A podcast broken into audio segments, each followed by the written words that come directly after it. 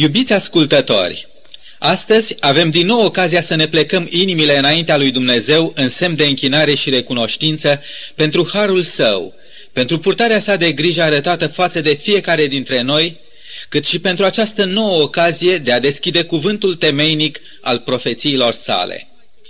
Prin aceste profeții Dumnezeu a așezat o lumină clară înaintea bisericii sale, așa încât aceia care pun preț pe cuvântul său au în față o cale pe care ei pășesc cu încredere, cu siguranță.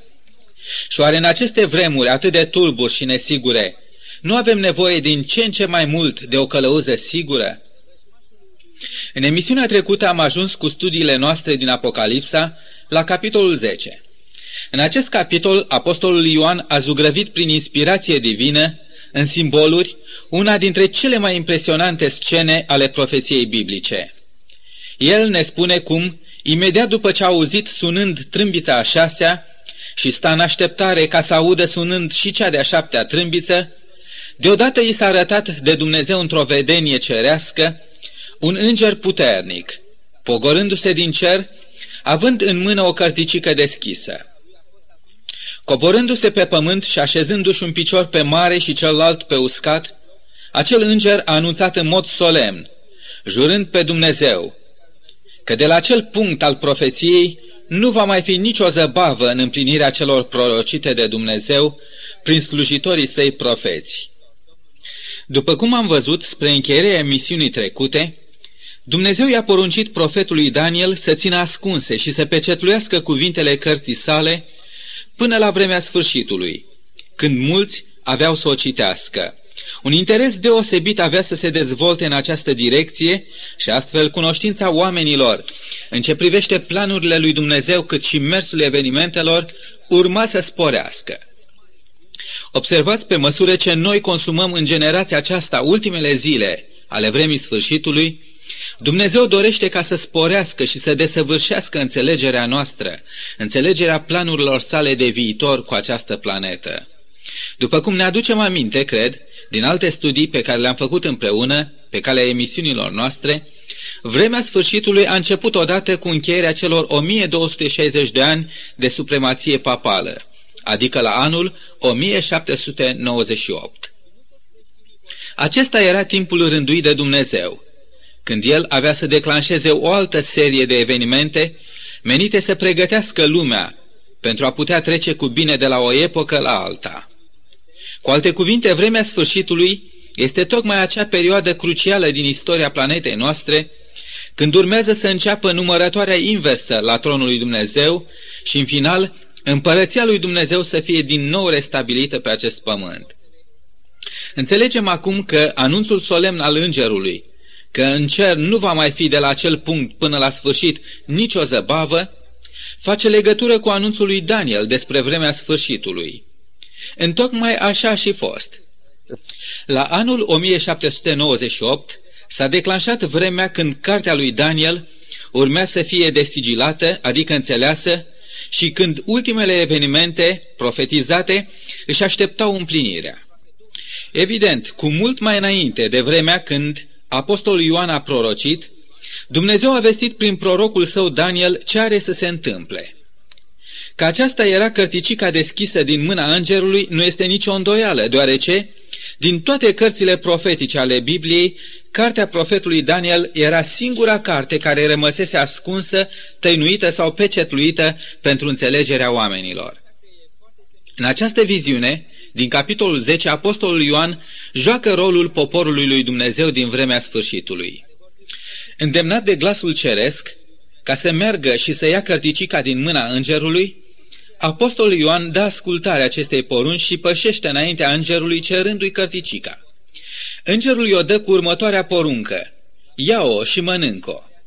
Ea-ți va amărâ pântecele, dar în gura ta va fi dulce ca mierea. Și prorocul Ioan așa a și făcut. După ce Ioan s-a conformat cuvintelor îngerului și lucrurile s-au întâmplat exact cum fusese anunțate, când amărăciunea era simțită din plin de profet, din cer s-au auzit glasuri spunându-i profetului, Tu trebuie să prorocești din nou. Când această lucrare urmează să fie încheiată, atunci și cel de-al șaptelea înger va putea suna din trâmbița lui dând posibilitate glasurilor din cer să anunțe cuvintele din capitolul 11 cu versetul 15. Împărăția lumii a trecut în mâinile Domnului nostru și ale Hristosului său și El va împărăți în vecii vecilor. Dar ce anume trebuia să prorocească apostolul Ioan înainte de a suna cel de-al șaptelea înger din trâmbița sa?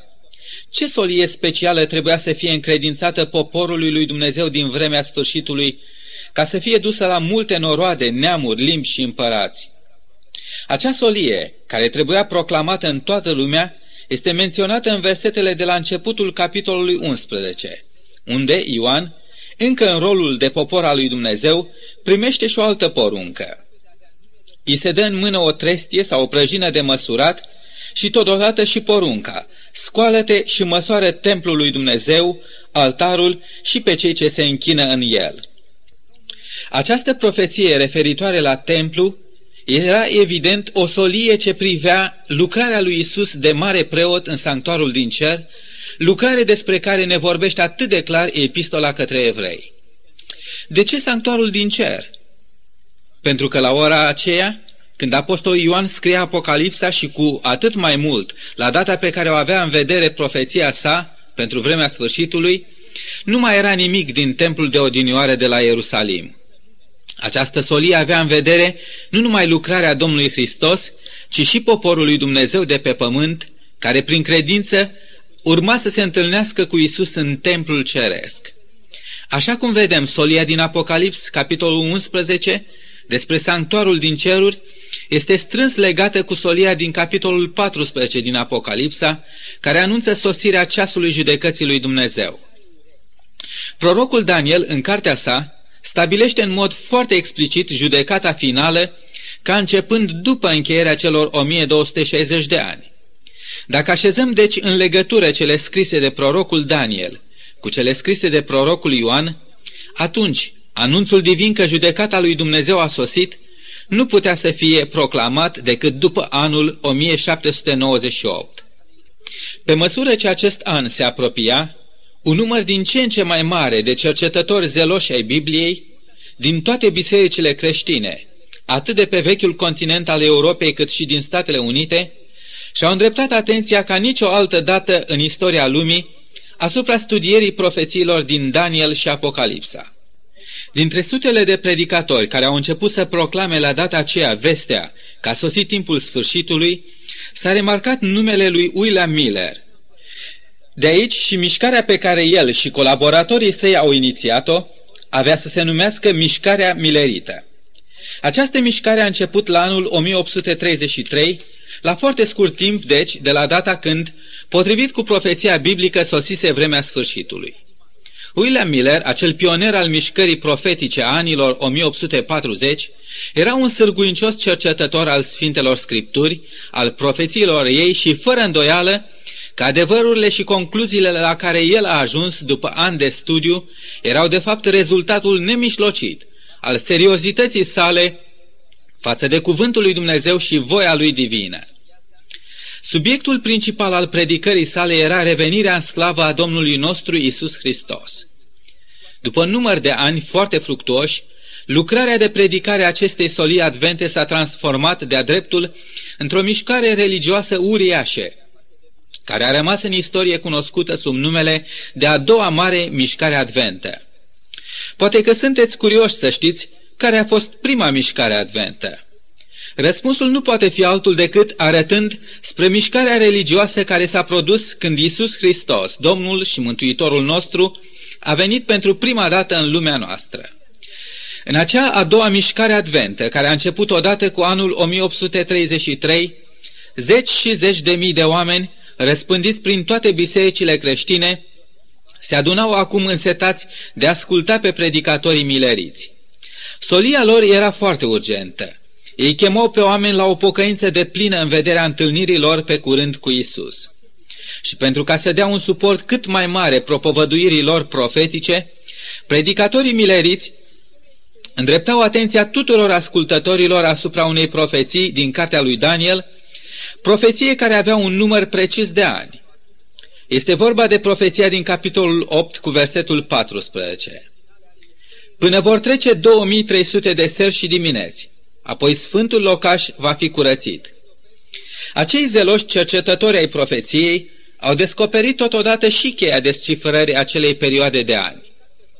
Din Sfintele Scripturi au descoperit că o zi profetică este egală cu un an calendaristic și, drept urmare, cele 2300 de seri și dimineți reprezentau de fapt 2300 de ani calendaristici. Problema care rămăsese pentru un foarte scurt timp nedeslegată era când trebuia să înceapă numărătoarea celor 2300 de seri și dimineți, adică a celor 2300 de ani. În capitolul 8 din Daniel, dacă citim cu atenție, înțelegem că îngerul Gabriel era preocupat să-i ofere lui Daniel interpretarea la viziunea pe care el a avut-o mai înainte. Totul era explicat acum, cu excepția însemnătății acelei perioade profetice de 2300 de ani. Iată acum cuvintele îngerului. În timp ce le voi da citire, vă rog să sesizați motivul pentru care îngerul a oprit explicația sa atunci când a ajuns la cele 2300 de seri și dimineți. Să citim dar la Daniel, capitolul 8, cu versetul 26. Iar vedenia cu serile și diminețile de care a fost vorba este adevărată. Tu pecetluiește vedenia aceasta, căci este cu privire la niște vremi îndepărtate. Cred că ați notat cuvintele, pecetluiește vedenia, căci este cu privire la niște vremi îndepărtate. În următorul verset, versetul 27, prorocul Daniel mărturisește. Eu, Daniel, am stat leșinat și bolnav mai multe zile. Eram uimit de viziunea aceasta și nimeni nu știa. Dați însă pagina și la capitolul 9, începând cu versetul 21, Daniel consemnează următoarele, din care doresc numai să spicuiesc.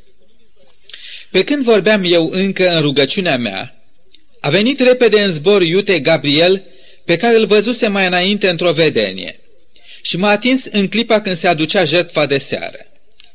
El m-a învățat, a stat de vorbă cu mine și mi-a zis, Daniele, am venit acum să-ți luminez mintea. Ia minte la cuvântul acesta și înțelege vedenia. 70 de săptămâni au fost hotărâte asupra poporului tău și asupra cetății tale celei sfinte, până la ungerea Sfântului Sfinților. Să știi, dar, și să înțelegi că de la darea poruncii pentru zidirea din nou a Ierusalimului, până la unsul, Mesia, la cârmuitorul, vor trece șapte săptămâni, apoi timp de 62 de săptămâni piețile și gropile vor fi zidite din nou. După aceste 62 de săptămâni, unsul va fi stârpit și nu va avea nimic. El va face un legământ trainic cu mulți timp de o săptămână, dar la jumătatea săptămânii va face să înceteze jertfa și darul de mâncare. Dumnezeu deci a ascultat rugăciunea lui Daniel și i-a descoperit și înțelesul celor 2300 de seri și dimineți care rămăseseră un subiect de uimire pentru profet. Acum însă totul era clar. Cei 2300 de ani urmau să fie numărați pornind de la anul rezidirei Ierusalimului, imediat după robia babiloniană. Decretul de rezidire al Ierusalimului, care a fost aplicat în cele din urmă, a fost emis în primăvara anului 457 înainte de Hristos, dar a intrat în vigoare de-abia în toamna acelui an. Din această perioadă de 2300 de ani, trebuie deci să scădem 70 de săptămâni sau 490 de ani. Acești ani, spusese îngerul, fusese rezervați poporului Israel. Dar ceva foarte important trebuia să aibă loc în această perioadă de 70 de săptămâni. La încheierea celor 69 de săptămâni trebuia ca Mesia să fie uns ca mântuitor. Ceea ce urma să se întâmple la botezul său când el avea să fie uns cu Duhul Sfânt și cu putere. Apoi, la jumătatea ultimei săptămâni din cele 70 de săptămâni, unsul avea să fie stârpit, condamnat la moarte, adus ca jertfă pentru păcatele întregei lumi. Acea jertfă divină a Domnului Isus de pe Golgota urma să pună capăt jertfelor și darurilor de mâncare care se aduceau zilnic și ocazional la templu. Dar notați că 70 de săptămâni sau 490 de ani erau numai o parte din cei 2300 de ani. Când avea să se termine această perioadă? Și-au pus întrebarea predicatorii mileriți. Și ce anume eveniment avea să marcheze încheierea acestei lungi perioade profetice? Socotind 2300 de ani, începând de la anul 457 înainte de Hristos, ajungem cu numărătoarea noastră la anul 1844 după Hristos. La această dată, spuse îngerul Gabriel lui Daniel, sfântul locaș urma să fie curățit. Dar care sfânt locaș? Dacă Domnul a făcut să înceteze orice jertfă și dar de mâncare din templul pământesc, atunci care sanctuar sau templu avea în vedere această prorocie? Predicatorii mileriți nu au găsit la data aceea, înainte de 1844, un răspuns precis, absolut la această întrebare. Dar ei, în zelul și în bucuria lor nețărmurită, că au descoperit și deslegat o taină profetică, au tras imediat concluzia că aici, fără nicio îndoială, curățirea sanctuarului însemna curățirea pământului prin foc la a doua venire a Domnului Hristos. Tocmai de aceea ei au început să predice cu tărie și fără nicio zăbavă vestea că Isus Hristos va veni în curând. Și vă rog să mă credeți, predicarea lor a avut un succes extraordinar. Cum am spus, întreaga America de Nord, Anglia și Europa vestică a fost cuprinsă de flacăra soliei advente. Această solie era plină de miere, dulce pe buzele tuturor. Toată lumea era în așteptare. La succesul predicării profetice a lui Miller și a colaboratorilor săi a mai contribuit și faptul că profeția celei de-a șasea trâmbițe își găsise la anul 1840, deci tot în aceeași perioadă, o împlinire exactă. Dacă o profeție fusese corect interpretată, gândeau oamenii, nu se poate ca să nu fie și această profeție tot atât de corect interpretată. Și lumea a dat crezare. Până și bașjocoritorii și îndoielnicii erau puși pe gânduri acum. Dar desigur, după cum vedeți, Domnul Isus nu a venit la acea dată. Când a trecut data anunțată, fără ca să se fi împlinit așteptările lor, aceleași mii de credincioși care până mai ieri tresăltau de bucurie la gândul întâlnirii lor cu Isus, erau acum cufundați în cea mai neagră disperare. Și cei mai mulți dintre membrii mișcării advente, în dezamăgirea lor teribilă, au refuzat să mai creadă în Sfintele Scripturi. Unii s-au întors la vechea viață lumească a bisericilor în care se găsiseră până atunci, iar un număr extrem de mic dintre ei au continuat cu o și mai mare străduință și înfocare să descopere, dacă e posibil, motivul dezamăgirilor. Ei își dădeau seama că la mijloc era o neînțelegere, o greșeală. Și ei erau siguri că greșeala nu era la Dumnezeu, ci trebuia căutată în felul în care ei interpretaseră profeția celor 2300 de ani. Timpul de început al acestei perioade fusese corect stabilit, ca și timpul încheierii. Atunci, ce nu era corect în interpretarea lor? Întorcându-se la studiul lor din Daniel, capitolul 8 cu versetul 14, ei au înțeles că nicăieri în Sfânta Scriptură nu se găsește vreun text care să numească fie chiar și simbolic pământul nostru ca fiind sanctuarul ce trebuia curățit. Cercetând și mai mult, ei au descoperit că vechiul sanctuar al lui Israel, mai întâi sub forma aceea mobilă a cortului întâlnirii, cât și sub forma aceea statornică a templului de la Ierusalim, fusese ridicat după modelul pe care Dumnezeu i l-a arătat lui Moise pe muntele Sinai. Și în cele din urmă, credincioșii adventiști de la 1844, care au mai rămas statornici credinței în cuvântul lui Dumnezeu, au descoperit înțelesul celor scrise în epistola către evrei, mai ales a celor scrise în versetul 24 din capitolul 9. Căci Hristos n-a intrat într-un locaș de închinare făcut de mână omenească, ci a intrat chiar în cer, ca să se înfățișeze pentru noi înaintea lui Dumnezeu. Iar citind la capitolul 8 cu versetul 1 și 2, pionierii celei de-a doua mari mișcări advente au înțeles corect mesajul care suna astfel. Punctul cel mai însemnat al celor spuse este că avem un mare preot care s-a așezat la dreapta scaunului de domnie al măririi în ceruri, ca slujitor al locului preasfânt și al adevăratului cort care a fost ridicat nu de om, ci de Domnul. Din marea dezamăgire prin care au trecut adventiștii de la 1844, a ieșit un nou spor de lumină, și atât de bogate binecuvântări. Solia lor, în trecerea anilor, avea să se îmbogățească cu noi adevăruri pe care Dumnezeu le-a descoperit, pe măsură ce ei s-au consacrat și mai mult studiului Sfintelor Scripturi și împlinirii voiei lui Dumnezeu. La scurt timp după marea dezamăgire de la 1844, pionerii adventiști au înțeles și ultima parte a capitolului 10 din Apocalipsa, și anume versetul 10 și 11, care conțin de fapt desnodământul experienței lor. Aș dori să-i dăm citire din nou. Am luat cărticica din mâna îngerului și am mâncat-o. În gura mea a fost dulce ca mierea, dar după ce am mâncat-o mi s-au umplut pântecele de amărăciune. Apoi mi-au zis, trebuie să prorocești din nou cu privire la multe noroade, neamuri, limbi și împărați. Puțini adventiști de la 1844, care au rezistat marei dezamăgiri, au înțeles corect nu numai experiența lor dulce, cât și amară, ci și chemarea lui Dumnezeu, mandatul unei noi însărcinări, de data aceasta cu caracter mondial, de a transmite întregei lumi descoperirile profetice, Evanghelia cea veșnică, cât și vestea cea mare a revenirii Domnului Isus Hristos. Iubiți ascultători, după cum știți, această emisiune de radio este transmisă și susținută de un grup de creștini adventiști de ziua șaptea. Eu, împreună cu dânsii, facem parte dintr-o biserică mondială care recunoaște, în temere de Dumnezeu, înalta chemare, cât și răspunderea pe care am primit-o de a proclama în toată lumea Evanghelia Împărăției Veșnice a lui Dumnezeu și vestea revenirii în slavă a Domnului Isus Hristos.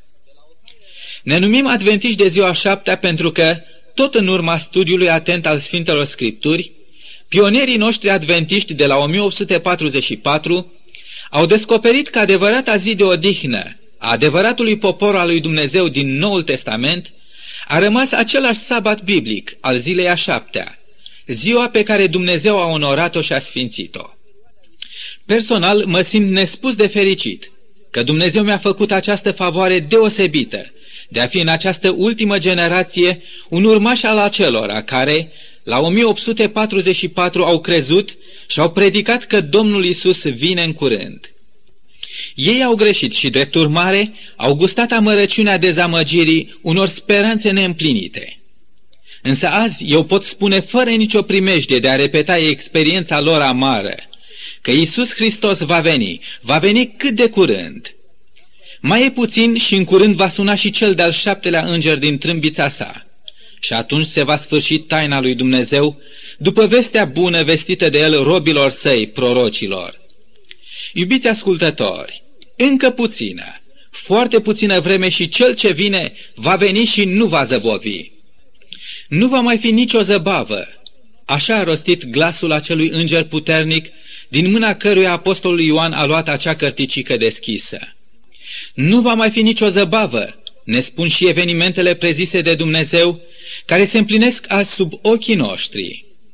O fie ca graba cerului să se întâlnească azi cu grija, cu seriozitatea și graba credinței noastre.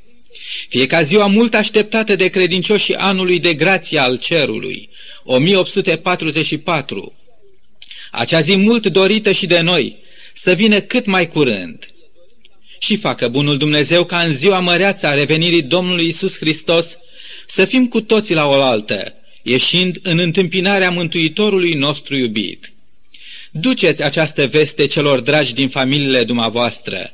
Duceți această veste solemnă lumii întregi. Așezați-vă fără nicio zăbavă viața în mâna lui Dumnezeu și lucrați împreună cu noi, pentru grăbirea venirii zilei celei mari pe care o așteptăm. Amin.